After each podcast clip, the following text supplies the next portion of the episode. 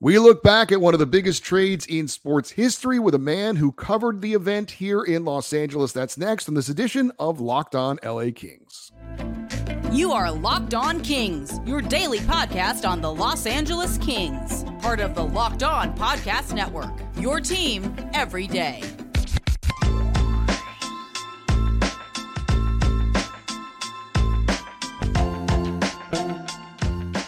Hey, Kings fans, welcome to Locked On LA Kings, part of the Locked On Podcast Network, your team every day. Thanks for making Locked On LA Kings your first listen every day. We are free and available wherever you get your podcasts. We'd love for you to leave us a positive comment on Apple Podcasts if you like the show.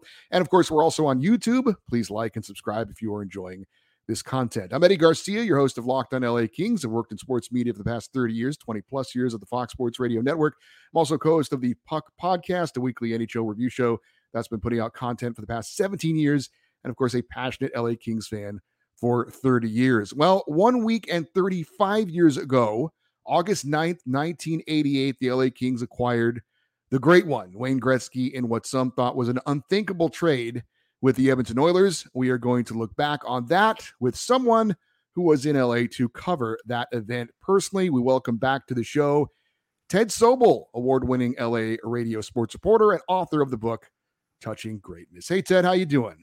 Great, Eddie. Thanks for having me on. And uh, always love reminiscing, especially the most important trade, and not just Kings history, NHL history.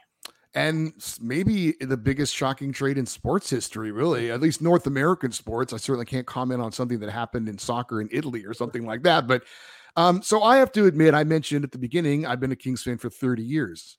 Uh, obviously, I wasn't a Kings fan when this trade happened. This trade is a part of the reason, a big part of the reason why I became a Kings fan and a hockey fan. So obviously, this had a huge impact on me. But I, I know that we had an e- we have a, a Friday feedback show every Friday with the listeners and the viewers, and we had an email this past Friday, and someone who hadn't been a Kings fan like me back in the day wanted to know because it was the anniversary. And by the way, should have had you on last week for the anniversary, but bad job by me. Uh, but how did that trade happen? And it's a great question. Some people don't know. And I, I think even something that I'm really interested in is they don't know what it felt like when it happened.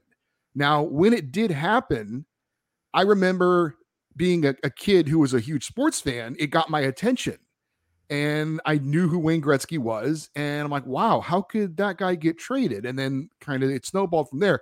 So I would like to give people who were not around at that time a sense of maybe what that was like. So let me throw out a couple of scenarios to you. Okay. And you tell me, would this even be close to what it felt like when that happened?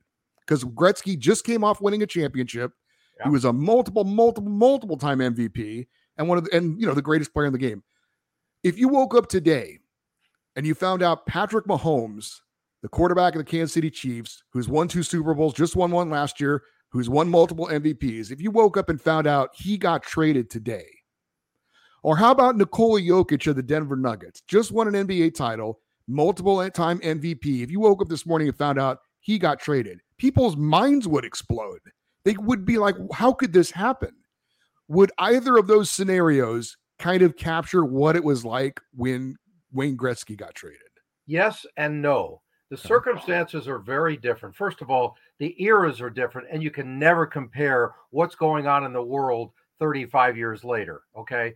Um, but the main thing to remember was the Edmonton Oilers were in financial straits at the time. That's not the case with the Kansas City Chiefs or the Denver Nuggets or whomever. So they needed money. Peter Pocklington, the owner, uh, was pretty desperate. And there was some chatter. It was all in the background. Could Gretzky get traded? And the thought was probably not, but Pocklington's pretty desperate. And it started to build. Okay. And I don't even think we truly know the answer why and how Wayne got traded. Because if you look back, if you read the stories then or any videos or anything, there's always two or three sides to the story. You hear uh, Bruce McNall say, Hey, I had Wayne in my office a few times. We talked about it since Wayne had just gotten married to Janet. I think it was like a month earlier or something like that.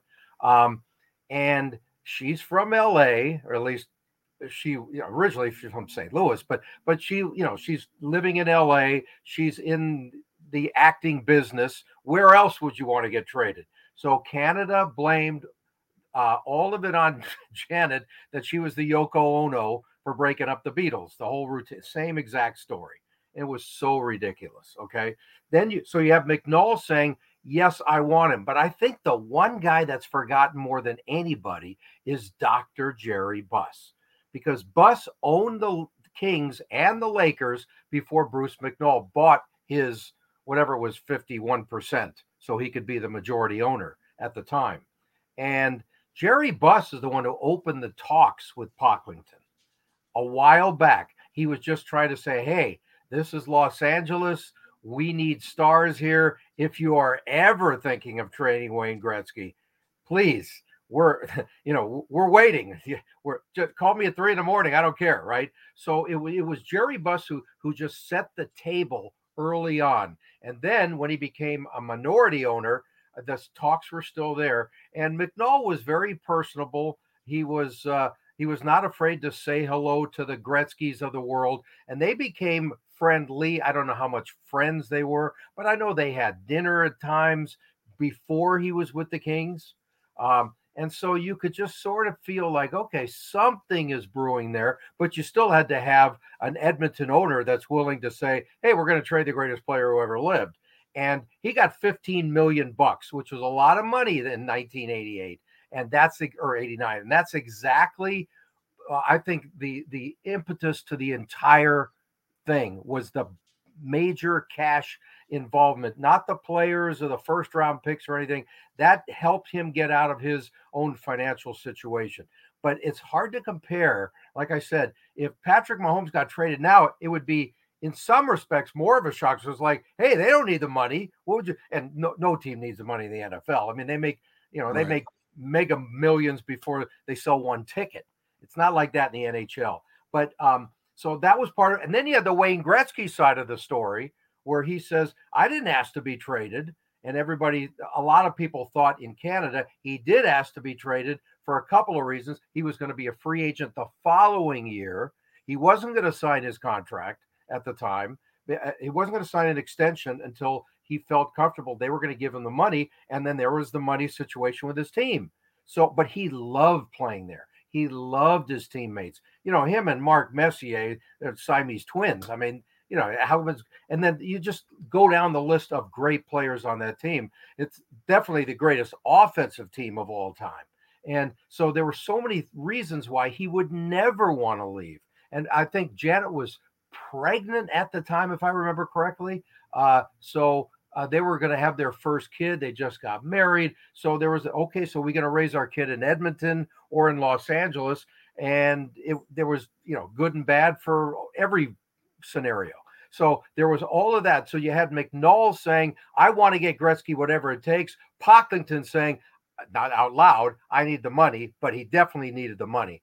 And Gretzky with his own, hey, what am I going to do the next 10 years of my life? And I'm going to start to raise a family. So it was all those scenarios at one. They just all converged. And then here we had the unbelievable uh, news conference down in uh, near the airport. Well, I definitely want to get your thoughts on that because I know you were yeah. there. But there have been some big trades in LA sports history.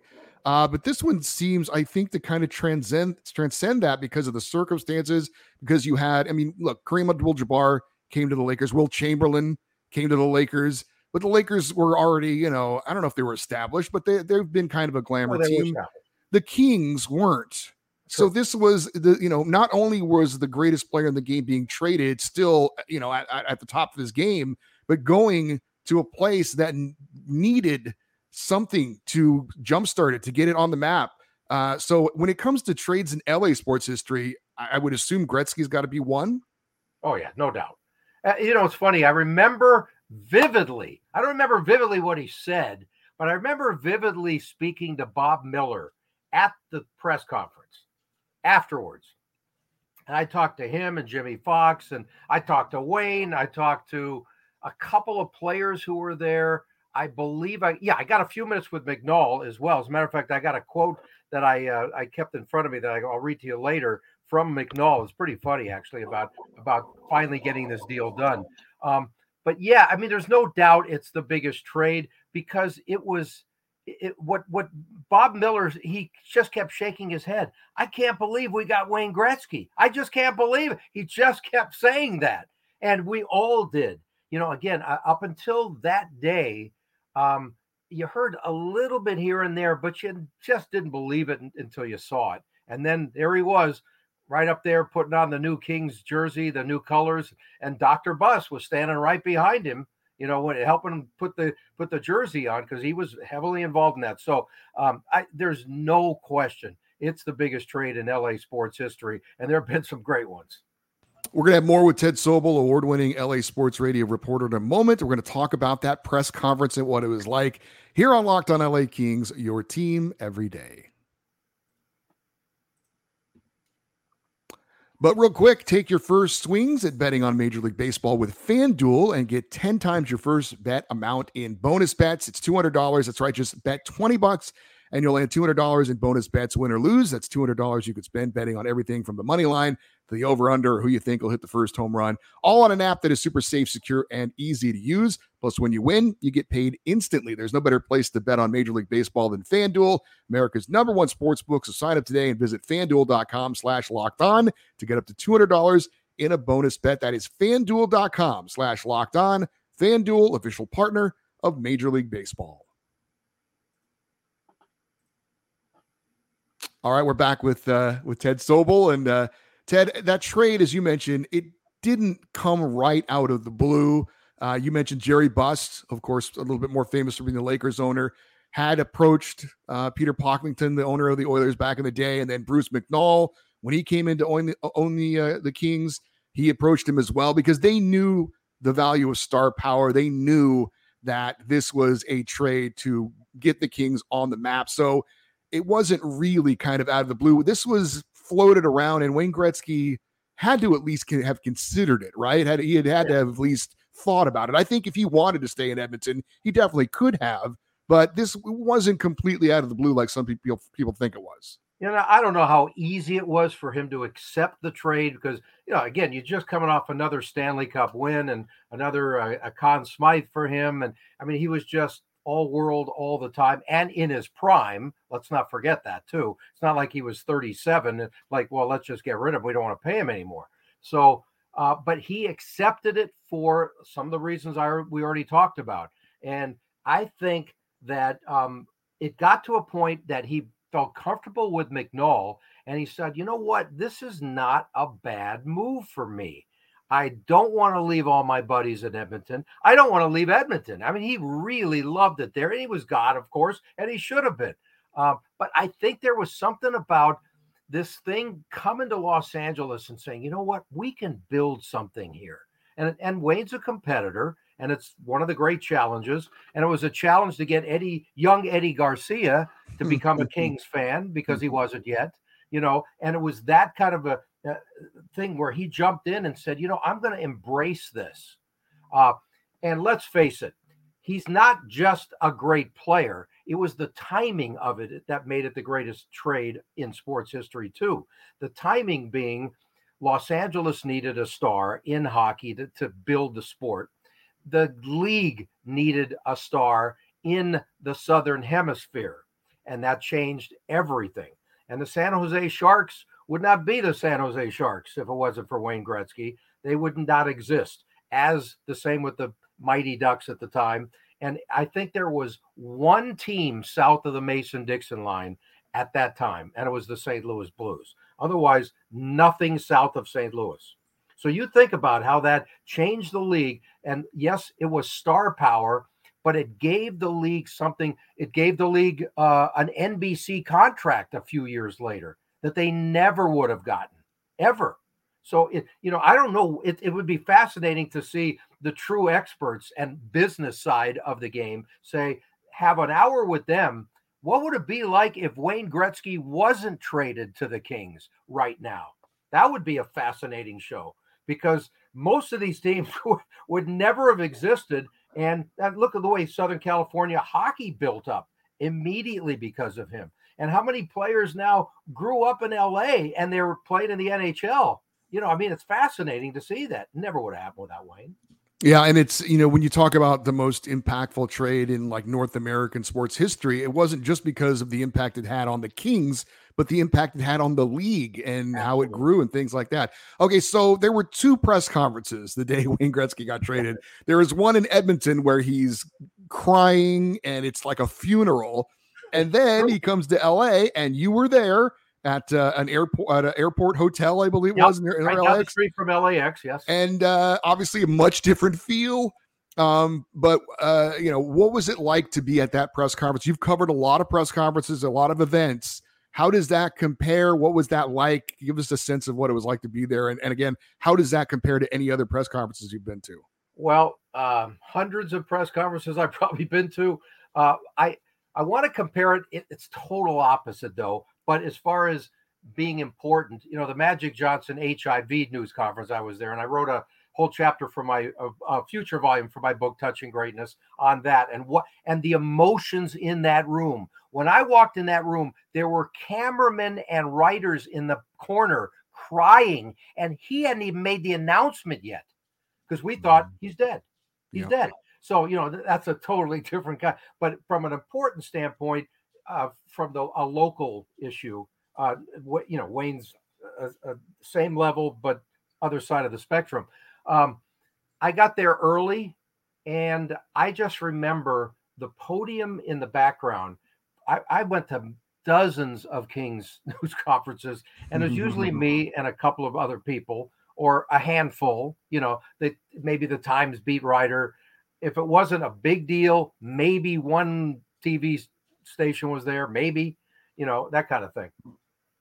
This was like, uh, wow, is this the Academy Awards? I mean, what the hell's going on here? I every TV station was there. Radio stations were there that didn't even know how to spell hockey. You know, like like news stations and stuff. I I didn't work for the news station. I, I did a little bit of work for KNX, which is still around now uh, at the time, but I I don't even remember what I was covering for. It was probably like AP or UPI or you know one of the uh, one of the, the reporting uh, groups out there, national ones. But it was fascinating to see how many photographers were there. And I and I mentioned in my book that uh, it sounded like machine guns going off when Wayne Gretzky mm. came out from behind. There from were the so photos. Many, yeah, exactly. You know, they, they didn't have the quiet uh, cameras like they have now. It was and just nonstop. And I, I was looking around to see who's aiming at me. You know, it was unbelievable and uh, and then the writers were. Was, I, I, don't remember how many people, but it, by far it's the most I've ever seen at a news conference, and I think it was more. And I'm guessing even more than the Magic Johnson because they closed off. We were in the Forum Club for the Magic Johnson one, and the Inglewood Fire Department was there, and they said no more people. Mm. So they shut it off. This was a big, like a banquet hall room in the hotel where we were. You know, they just set up a stage and, and the whole thing, and then we were in the background and a little lift. And I remember always trying to move around. You know, us stupid radio guys is like, "Hey, get off the stage! You're moving the camera, the, the bottom of it, right?" And it's like, I'm, I'm just trying to find a good spot here. I plugged in my my audio equipment and just raring to go. And I'm sure I got a couple questions in, but it was the bottom line was that Wayne was mostly smiles. Then he, there was still a little left over, like I can't believe this is happening. You know, it was the same day. It was yeah, like just hours earlier. Day he and yeah, he and McNall jumped on their private plane, flew from Edmonton to LA, and it's like, okay, time to be happy now. yeah. I mean, you never see that anywhere. For real. Uh, so I try to, I mean, I try to look at things that are going on today and equate it to, to other things so people can relate to it. I don't know if anyone's paying attention, but in the MLS, Lionel Messi has joined this Miami team who had nothing going for them, weren't on the David map Beckham. at all. yeah, yeah. And so he's now drawing all this attention to himself, that team, and the league that he uh, that otherwise they would not be getting. And I'm thinking maybe that's a little taste of kind of what it was like when Gretzky came to LA a little bit. Is that is that maybe a little bit of a comparable well, at all? following the MLS very closely. Well, neither am I, but I'm, t- yeah. I'm, I'm talking about it, at, you no. know, on our station, yeah, right? But you know what? I don't think that's any bigger, and I don't think it's as big. I could be wrong. I don't think it's as big as when Beckham came to LA. Hmm. I when David Beckham came to the to the Galaxy, it was like, what David Beckham, even though he's well, I think I'd have to look it up. I don't know the difference in age when they did come here, but Beckham was on the the other half of his career, and I think Messi is too, right? I mean, he's not in his prime yes. anymore. Mm-hmm. He's still yeah. great, but he's not as great as he was five years ago, if I have it correctly. So sure. there's sort of there's similarities there. But David Beckham came to Los Angeles. You know, he went Miami is a is a tiny town compared to LA when it comes to national sports. So I think Beckham was bigger. I, I could be wrong. You know, again, I, I'm looking from totally on the outside, but uh, but I, I, I get what you're saying, and and the importance to the league is something where you could do maybe a little. Like MLS needs a Beckham or a Messi for sure to get on the map with the other sports because they're. I don't know if they're ever going to. Not in my, my lifetime course, I'm, I'm, i look at my second hand now in my lifetime, so I don't know what's going. But maybe in your lifetime, it'll be up there in the top four or five sports. Who knows, right? We'll have some more with Ted Sobel, author of the book Touching Greatness in a moment here on Locked On LA Kings, your team every day.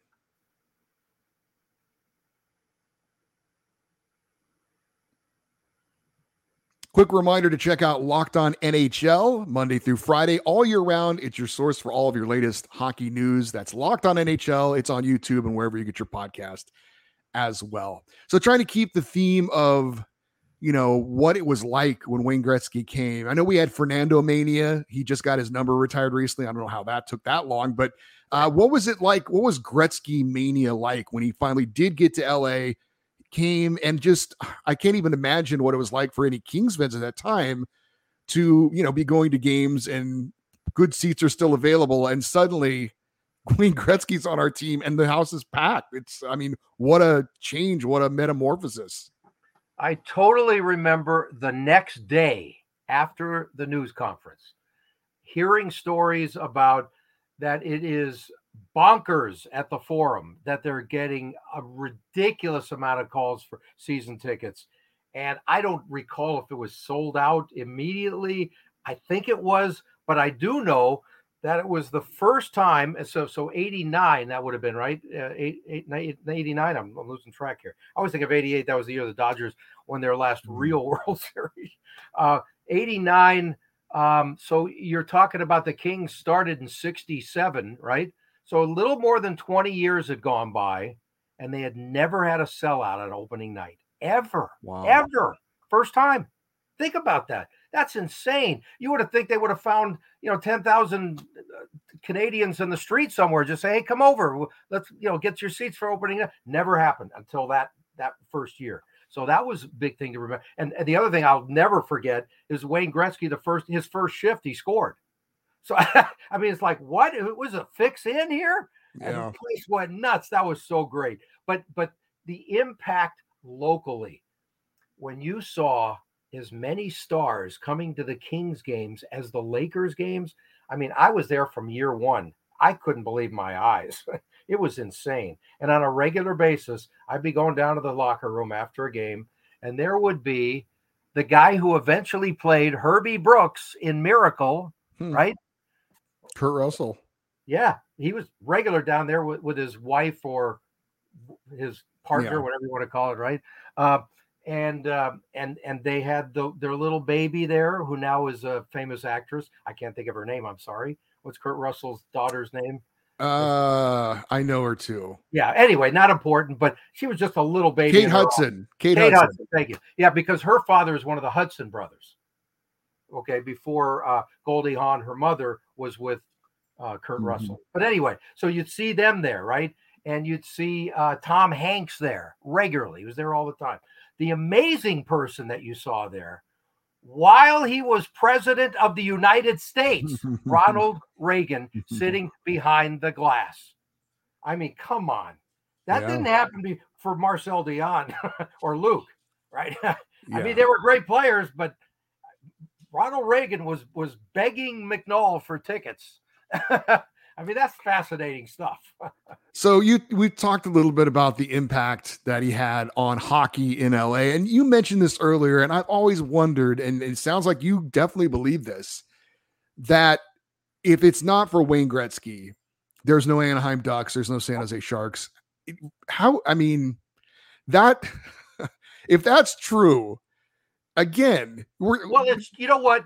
It's true for when they came in. Now, you know, who knows? Ten years later, right? it- he it- it- accelerated the process of everything, Totally. right? Yeah, Totally. But I I, mean, totally it's, it's not a coincidence that all of a sudden you didn't find teams coming up in Minnesota or in Maine. You know, I mean, they're they're all Southern teams after that, right?